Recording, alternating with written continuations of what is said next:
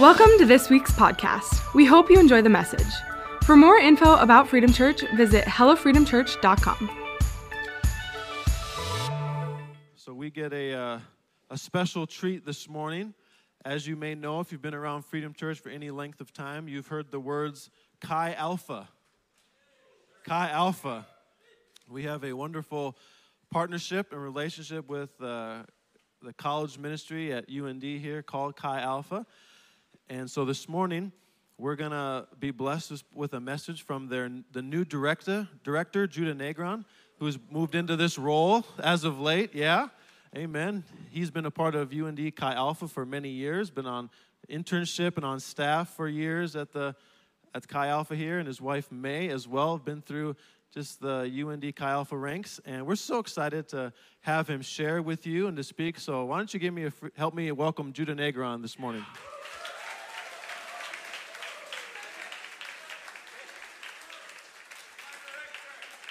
Amen, brother.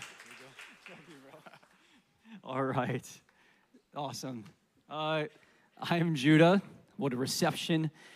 Um, so yeah, I am the I am the director of Chi Alpha first year. I've been in ministry for uh, five years now, and I was in UND Chi Alpha as a student for four years. So I love Chi Alpha. I love Jesus. Um, but if you're in this room, maybe it's your first time hearing like the words Chi Alpha, you might be wondering, is okay, is this a Christian frat?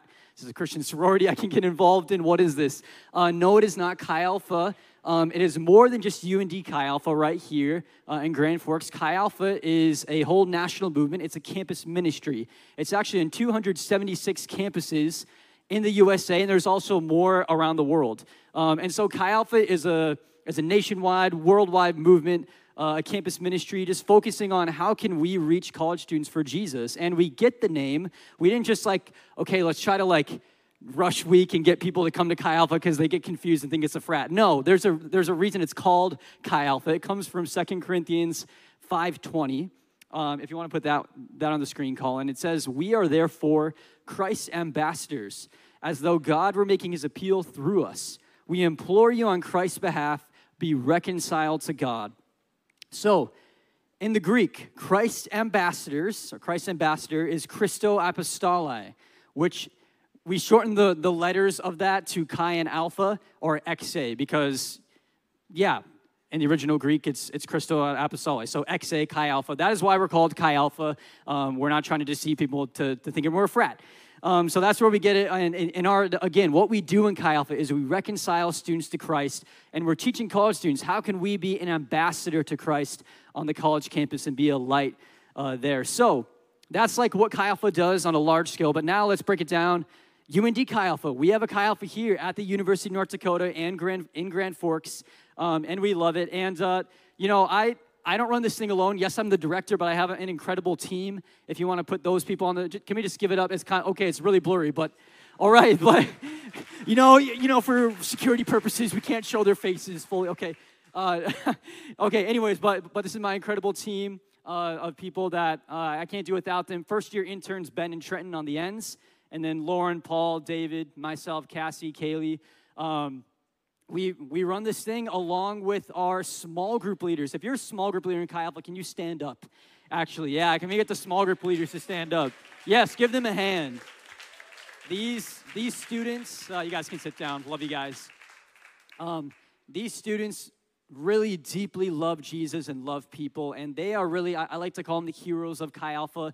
They are the engine of the ministry. We can't reach college students without them because I'm not, I'm not in classes anymore. I graduated many years ago. So I don't rub shoulders with students as much as I did when I was a student. And so these students have said yes to the call in Matthew 28 19 of go therefore and make disciples of all nations. They're making disciples of their classmates and loving people on campus and bringing people to Jesus. Um, and I just get to be a part of, of helping them do that. Um, and so, UND Chi Alpha, just to give you a context of who we are and what we do, um, we have we have about 240 students involved on, uh, uh, on campus, and uh, we actually had a barbecue this past Friday that probably had like 300, 400 people. It was it was popping, like it was a it, it was huge. Um, and so um, but we, you, you, know, we do our large group services, and, and, and that's awesome. 240 students or so coming to that. But really, the heartbeat of UND Chi Alpha is small groups, okay? Small groups. Because we really value discipleship in Chi Alpha. That, that is what we run on because uh, I, I think it's really easy to, to say, yeah, we did a really awesome thing and we get 240 seats, you know, uh, 240 butts in seats, and then be like, yes, we're doing good. But really, they're not connected to Jesus. They're just kind of coming and going and then doing whatever the heck they want uh, for, for the rest of the week. And so small groups are so important because it gives students accountability and it gives students like this place where they can come together and actually ask questions. Because like when I'm preaching, um, sorry, this isn't question time. I'm going to preach at you. But in a small group, you can ask questions if you're confused about a scripture. Um, even just like it's, uh, it was so powerful for me. The first small group I ever went to, people like prayed over me for one of the first times in my life, and just like for my issues I was going through. And I was like, wow, this is like I felt the love of God through people in Chi Alpha. And so, um, just, to, just so you guys can get to know me a little bit more um, until we start maybe talking about what I want to talk about, which is discipleship. Um, really, I, I did give my life to Jesus through Chi Alpha.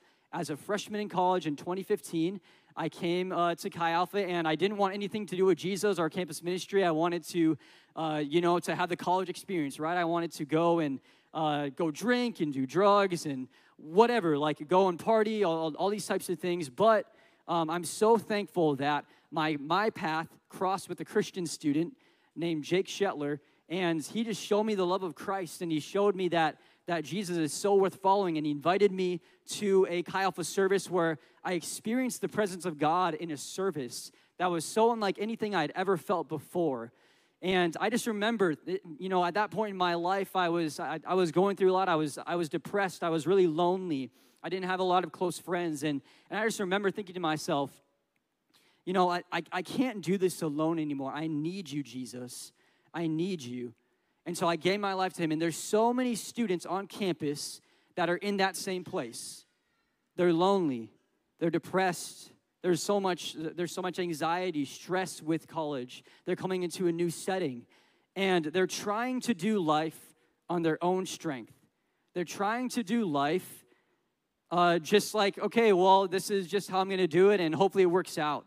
But so many students are so lost, and so we see Chi Alpha as just this beacon of hope, this beacon of light on, the, on a very dark place, which is, a call, which is the college campus right now in this post Christian era that we're, that we're living in. Um, and so, really, UND Chi Alpha, our heart is to bring the lonely into families, uh, like it says in Scripture. Our heart is to reach the nations, is to reach college students, and also to disciple them in the way of Jesus so that they know that, oh, like, I'm gonna go and do that. Like, for me, my story was I felt the love of Jesus through an 18 year old, 19 year old college student. So then I was like, wait a second, I want to do that for other people too. I want to go and show the love of Jesus just like Jake did to me and my small group leaders did to me. I want to do that for other people. And so it's kind of like this discipleship it's, it's generational. It's year after year after year, more students stepping up and saying yes to Jesus. And so uh, this morning, I, I do want to talk about discipleship with you guys. Why is discipleship so important? What is discipleship? Um, and I'm, I'm just going to go through a scripture. Uh, our theme scripture, our main scripture for today is Matthew 28 19 uh, through 20. And so uh, before I read that, I love to just pray with you guys um, and invite the Holy Spirit to be here. Is that okay? Awesome. So thank you, Holy Spirit, uh, for this morning. And I just pray, Holy Spirit, that you would you would speak through me, that you would touch the hearts of every single person sitting here. Uh, Lord, would you just speak through me and would, would it be an incredible time of just getting to know your word? In Jesus' name, amen. So, um, Matthew 28 19 through 20, it says this Therefore, go and make disciples of all nations, baptizing them in the name of the Father and of the Son and of the Holy Spirit, and teaching them to obey everything I've commanded you. And surely I am with you always to the very end of the age. So, what I want to talk about today um, and pull from, from this scripture is just three truths about discipleship. Okay, just three truths I see about discipleship based on this scripture, and then we're gonna, and then we're going to go through those truths, um, and it's going to be good. So, the first truth I'm seeing, and I promise I'm going to explain all these because it might not make sense off rip, um, but the first one is we're not a bench player. Uh, next is we take people where we've gone. And three is we do it with Him. We do discipleship with Him. So, number one, we're not a bench player. You got, you're probably thinking, how did you pull that from, from that. Please explain that, and I will.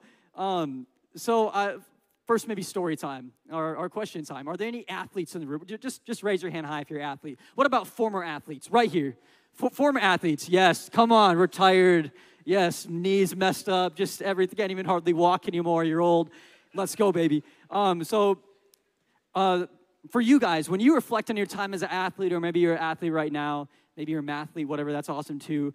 Um, think to yourself, what was your favorite part about being an athlete? Um, was it the practices? Just reflect to yourself. Was it the practices? Was it the friendships you made? Um, was it the, I don't know, the snacks you got? You know, a little soccer, you get some orange slices and Capri Sun. Was it the snacks? I don't know. Um, but what was your favorite part of being an athlete? For me, my favorite part of being a former athlete uh, was, was game day, for sure, was actually playing in the game. Like, that is all, like, yes, like practices are fun, and yes, like the friends and things are fun, but I love nothing more than just scoring a banger into the top right bins, okay? Like in, in a soccer game. Yes, let's go, boys. Uh, we have a soccer game later today because, man, I just love playing soccer. I love actually being in the game. Um, now, by show of hands, and raise them really high if this is you, was your, if you're an athlete, was your favorite part of being an athlete sitting on the bench? If that was you, raise your hand. Okay, we have, was that your favorite part, Parker? Was that, okay, apparently, okay, Parker, you're, you're, different, you're unique, we love you still. Um, so, you know, unless you're, sorry, you, you ruined my illustration. No, just I'm kidding. Um, unless you're Parker, if you're an athlete, you probably don't want to be sitting on the bench. You probably are actually even maybe frustrated if you're sitting on the bench. I know that was me, right? I, I want to get in the action. I want to I want to affect the play. I want to do something here. Um, and so more like I was never even content with sitting on the bench. Like, oh yeah, okay, I guess like I can be on the bench this game. I was like, no, I want to get out there, baby. Like, let's go. I I, I want to do this thing. And so I think oftentimes in the area of discipleship, we actually put ourselves on the bench when Jesus has clearly subbed us into the game. He's like, Judah, I need you, bro. I need you. Get in. And I'm like, nah, like I'm, I'm okay. I'm, I'm good on the bench. Like, uh, like, isn't that going to be kind of hard? Isn't like maybe maybe someone's going to tackle me and hurt me, whatever. And I think in the life, in, in our life as a Christian, we put ourselves on the bench in the area of discipleship because for for maybe a variety of reasons. We're like, well, I just it seems like a lot of work making disciples or you know jesus I, I don't feel like it today. You know i don't have i don't have the good i don't have good energy levels. I'm not feeling super good today. I, I don't want to make disciples. Or maybe even maybe even it's like a, a valid excuse maybe some would say of like I, I feel like i just don't know enough about god to make a disciple. So i'm just gonna like sit on the bench and let like the star players let you know pastor jared star player like make disciples. And i'm gonna be here left bench with ne- next to parker. Um, and and, I, and I'm not going to make disciples because I don't know how. It's it's complicated. What does discipleship even mean? That's a big word. Um, and so I think oftentimes in our life we put ourselves on the bench in discipleship. And so if we want to go back to that scripture in verse 19, um, Matthew 28, 19, it says this: Therefore go and make disciples of all nations, baptizing them in the name of the Father, the Son, and the Holy Spirit. What I see in scripture is go and make disciples of all nations, not go if you feel like it, go if you feel good enough, go because you're having a good day so I can go make disciples. I'm seeing in Scripture a truth of Scripture go and make disciples none of us are none of us even have the option to be on the bench. If i if i'm subbed in one of my guys into the soccer game and they were like no jude i don't feel like i'd be like i don't care get in the game. Like go in the i'm your coach. I have the i have authority over you to sub you into the game. So i'm seeing in scripture that jesus is telling all of us go and make disciples. It is not like a go if you feel like it. It is a command in scripture that Jesus gives all of us as believers to make disciples. And so, a truth of Scripture, a truth of Scripture I'm seeing here is that none of us are a bench player. We're actually all on the field to play.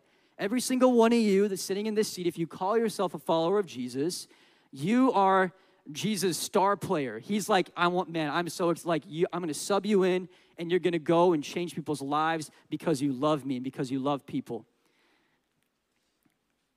And one thing I, I think that's interesting to note um, is that it is a command over our life to make disciples. Again, it's not something optional. And we're and uh, and you know, in, in this Christian life, there's there's things called sin, um, and there's two types of sin actually. There's sin. Uh, the one we're more familiar with is sin of commission. Okay, sin of commission is like uh, right drunkenness and then you go and you get drunk, and that, that would be a sin of commission. You actually go and do something which is sinful. But then there's actually something called sin of omission. Okay? And sin of omission is you know that you're supposed to do something, or Jesus is calling you to do something, and you willingly do not do it. Um, and th- this comes from James 4:17, and it says, I don't think it's on the screen, but just listen to me. You can write it down. James 4:17. It says this: Anyone then who knows the right thing to do and fails to do it commits sin. So, a sin of omission. Okay? So, if you're hearing about discipleship for the first time today, you have not committed sin of omission because you didn't know that this was the right thing to do. You didn't know it was a, a universal call on every Christian's life to make disciples. But if you've known this scripture, Matthew 28 19, for many, many years, and you just kind of put yourself on the bench, that is a sin of omission. And we need to get right with Jesus and say yes to him and get in the game. So, a truth of scripture I see is that we're not a bench player. Number two, a truth of discipleship is we take people where we've gone. We take people where we've gone. And I'm getting this right from Matthew 28 20. The, the very next verse, it says this and teaching them to obey everything I have commanded you. So we take people where we've gone. What has Jesus commanded you to do? What has Jesus commanded us to do as Christians? Well, a lot of things, right? Like the whole Bible, I guess, like a whole bunch of stuff. So that might seem, seem intimidating, right? Like teach them to do everything that I've commanded you. But I want to encourage you that discipleship is simply taking someone where you've gone. Okay? Discipleship is simply taking someone where you've been before. So if you don't know the whole Bible, if you're not a vocational minister, if the only verse you know is John 3:16, that's that's a start. You actually are still going to be effective and you all because all you have to do is just take someone where you have been and show them that you can be there too. Let's do that together. And um, I think a scripture that really illustrates this that discipleship really isn't all that intimidating, or you don't need to know as much as you think you need to know, is the story of the woman at the well. Okay, the woman at the well and it's uh, i'm not going to read the whole thing but if you would like to read it on your own time, own time i would encourage that. It's john 4 1 through 42 so if you'd like to read that on your own it's john 4 1 through 42 um, and so i'll just read some portions of it. I'll, so i'll explain the first part of it. So jesus is on a long journey and he sits down at a well. Go figure woman at the well. And there's a woman there a, a samaritan woman um, and Jesus asks for water, and they get into conversation. And eventually, what happens is the Samaritan, Jesus, like, exposes the Samaritan woman's like sin, like this. Like imagine if there's like a deep dark secret you've never told anyone, no way, no how. Then all of a sudden someone sits next to you and like tells you the whole thing. You'd probably be pretty like, who are you? who? How did you? Who told you? Like who is the who's the rat in the whatever? Um, so yeah, you, you, you'd be surprised. So the so, so, the woman at the well was like, Who are you? And then Jesus actually reveals for the very first time in scripture to this woman that he is the Messiah that he's the savior of the world, like the one that the that the Hebrews have been waiting for to come and save them. Um, and so it's a pretty powerful thing, and that could be a whole sermon in and of itself. But after that whole exchange of right, so so that Samaritan woman knows like, okay, this guy is like he has power and he is like he's also gracious and kind because he talked to me as a samaritan woman and hebrews hated and were racist to samaritans and so he's kind he's nice he's powerful he and now i know i have this knowledge that he's the messiah that he's the Savior of the world. And so then we'll pick up this story here in John 4 uh, 28 through 30. It says this Then leaving her water jar, the woman went back to town and said to the people, Come see a man who told me everything I ever did. Could this be the Messiah? They came out of the town and made their way towards him. Continuing on in John 4 39 through 41. Many of the Samaritans from that town believed in him, being Jesus, because of the woman's testimony.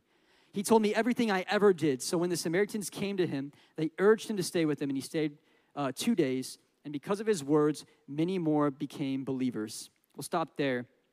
What I want to highlight for you guys is in John 4 39. Remember, you just have to bring people where you've gone. That's discipleship. Bring people to where you've been. Many of the Samaritans from that town believed in him because of the woman's testimony, because of the woman's story about Jesus, who he was, how good he was, how kind he was, how powerful he was. He's the Savior of the world. And now you should come and see for yourself. So the Samaritan woman just went into town and told all these people, like, Jesus is sitting at the well. You need to meet this guy. He's incredible. He is so awesome. That is all that the Samaritan woman knew about Jesus. And the Bible and scripture and the Old Testament and the laws and everything. One, but what she did have was an experience with Jesus, and she knew who he was and what she had experienced. And so she was a not even a day old believer in Jesus. And she went, and at the end of this story, you can see verse 41 and because of his words, many more became believers.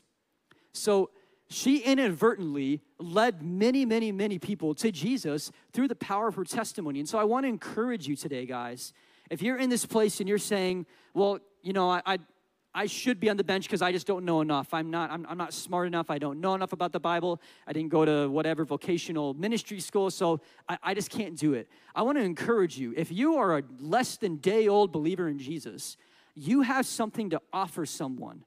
You have something powerful that that other person doesn't have, and that is Jesus. And that is Jesus and, and Him in you. Um, as well as if you are you know if you're the went to vocational bible school and you know all the knowledge you have you have something to offer people too. You have this knowledge about god that people might not understand. You can explain things break it down. And so wherever you are in your discipleship journey all you have to do is take people where you've gone where you've been before. In discipleship jesus is never asking you to take someone take someone somewhere you have never been okay Jesus, it, Jesus isn't telling you to explain the Trinity perfectly to someone, like right now, go, do it perfectly, or else. Like, he's not asking you to do that. But have you felt the love of God in your life?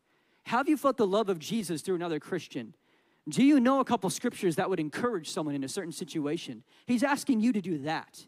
Okay? He's not asking. So we make it a little bit more complicated than it is, this thing of discipleship, when really all it is is we take people where we've gone. So, a truth of discipleship I see in Scripture is we take people where we've gone. Number three, a, a, truth of discipleship I see in Scripture is we do it with Him.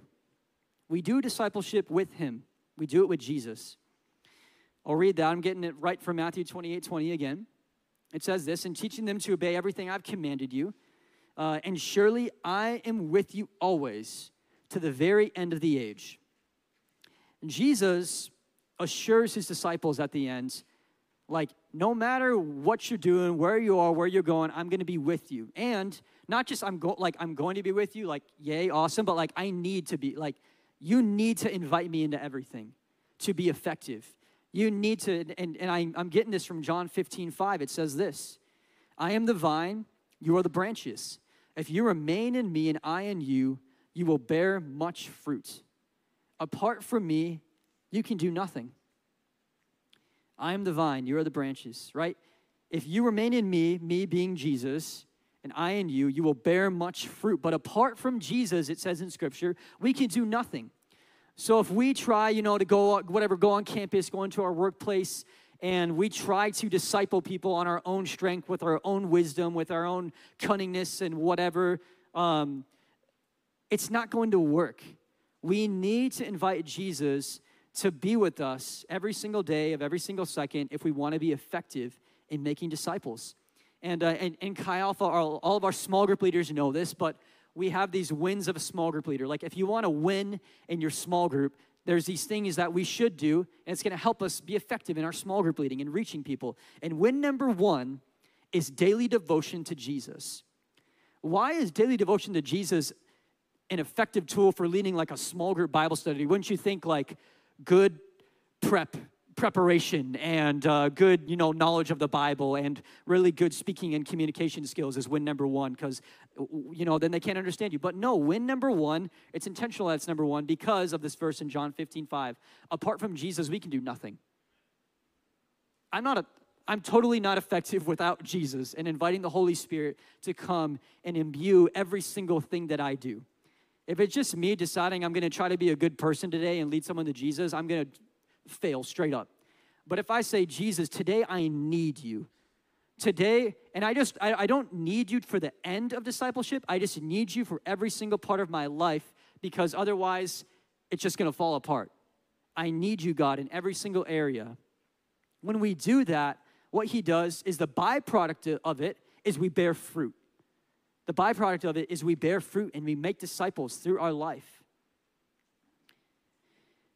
It's kind of like this starving baker principle. Okay, there's a starving baker, um, I guess, analogy is because um, we can, you know, we can be around us as, you know, if you're at Freedom and you go to Chi Alpha, all these things, maybe a small group, you can be around a lot of Christian things, but not actually have any devotion to Jesus. Did you know that?